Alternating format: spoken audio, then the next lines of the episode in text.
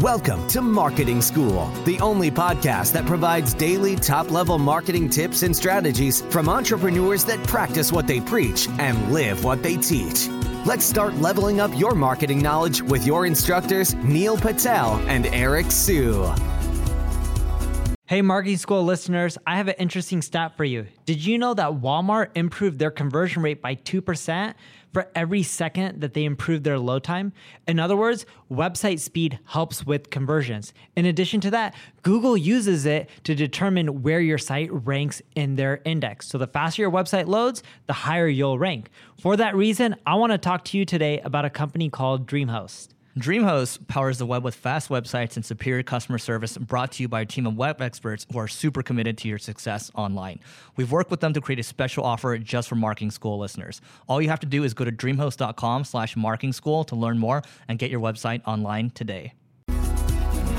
Welcome to another episode of Marketing School. I'm Eric Siu. And I'm Neil Patel. And today we're going to talk about how, well, Neil and I handle our marketing to do list.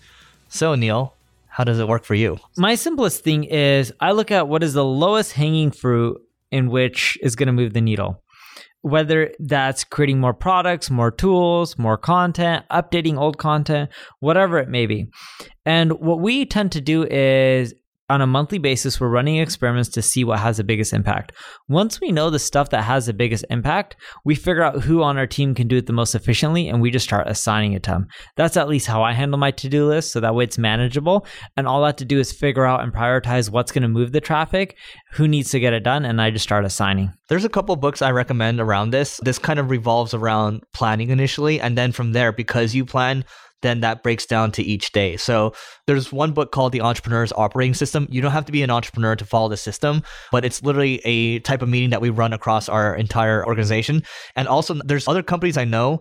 There's one guy that buys up other companies and they strictly just implement Entrepreneur's Operating System. Um, they plug it in and then they have like someone run it and it works out really well for them, right? So EOS, um, also known as Traction, that's a, a format you can follow for quarterly planning. And then there's also a weekly cadence. Because you do the quarterly and the annual planning. From there, you have goals for the year. And then because you have these targets that you're trying to hit, then that can guide how you want to guide each day from like a marketing to do list standpoint. So what I do is I usually like to plan my days um, the night before and I'll think about, okay, what's my most important thing I can do the next day? So I read this book called The One Thing a while back. Maybe in the early days, you can't just do one thing. You have to do a lot of things. But after a while, it's like, okay, what's the one thing I'm going to do that's going to move the needle? That's going to be my target for the next day. And it will be tied to like a bigger goal, right? And, you know, that will be most most of the time it's going to be marketing related and then marketing or product related.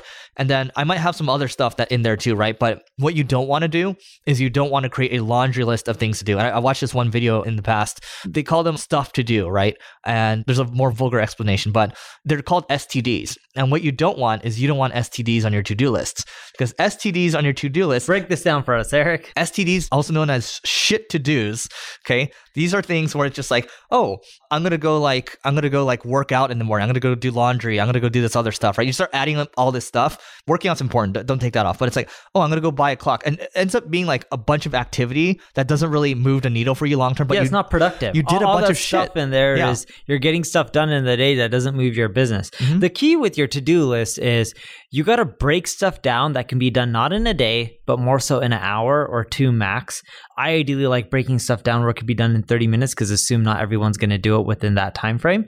And you want to make it so small that the majority of the people can get that stuff done each and every single day. The big problem with to-do lists is they tend to be so big and be like, okay, do this over the next week. And when you have goals that you're trying to hit over the next 12 months, if you break it down on what you need to do monthly, the chances are you're going to miss most of the things.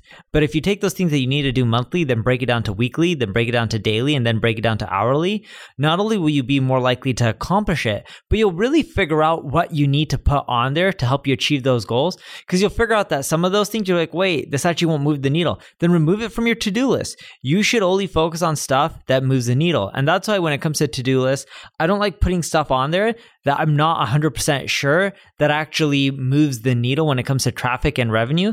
So sometimes on my to do list, I'll have experiments, and then based on the experiments and what works, I'll adjust the list to figure out what needs to be done in the future. That way, I'm focusing on things that drive traffic, sales, revenue, leads, right? That's important stuff. And people keep thinking about new stuff to do, especially in the marketing space, but they don't think about the stuff to like stop doing, right? So there's an exercise called start, stop, keep. So the stuff that you want to start doing, stop doing, and keep doing. I, I really like the exercise around stopping because it's like, dude, the stuff that we're doing, we're publishing so much content. Maybe we should stop that, right? Like that's clearly not working. So taking a step back and being like, okay, when you're doing this planning each quarter, and I keep coming back to planning because that defines how you behave for the rest of the year and make adjustments around the planning too. So EOS like traction, that's one book. There's another book called The Three Hag Way, and that's kind of like a three year planning exercise too. So when you're a little more companies growing faster, that's a book to check out. And that's actually something we're looking into right now. Yeah. And when you look at stopping what to do, and Eric is mentioning that, another thing, and this is kind of the opposite that I'm not seeing people do,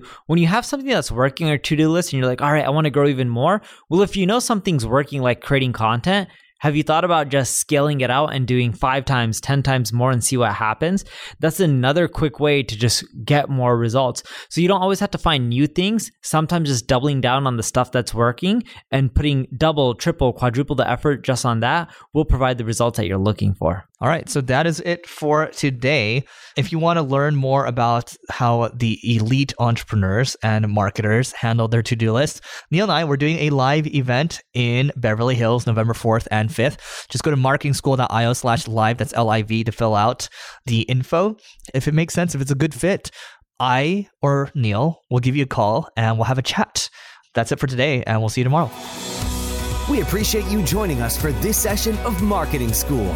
Be sure to rate, review, and subscribe to the show, and visit marketingschool.io for more resources based on today's topic, as well as access to more episodes that will help you find true marketing success. That's marketingschool.io. Until next time, class dismissed.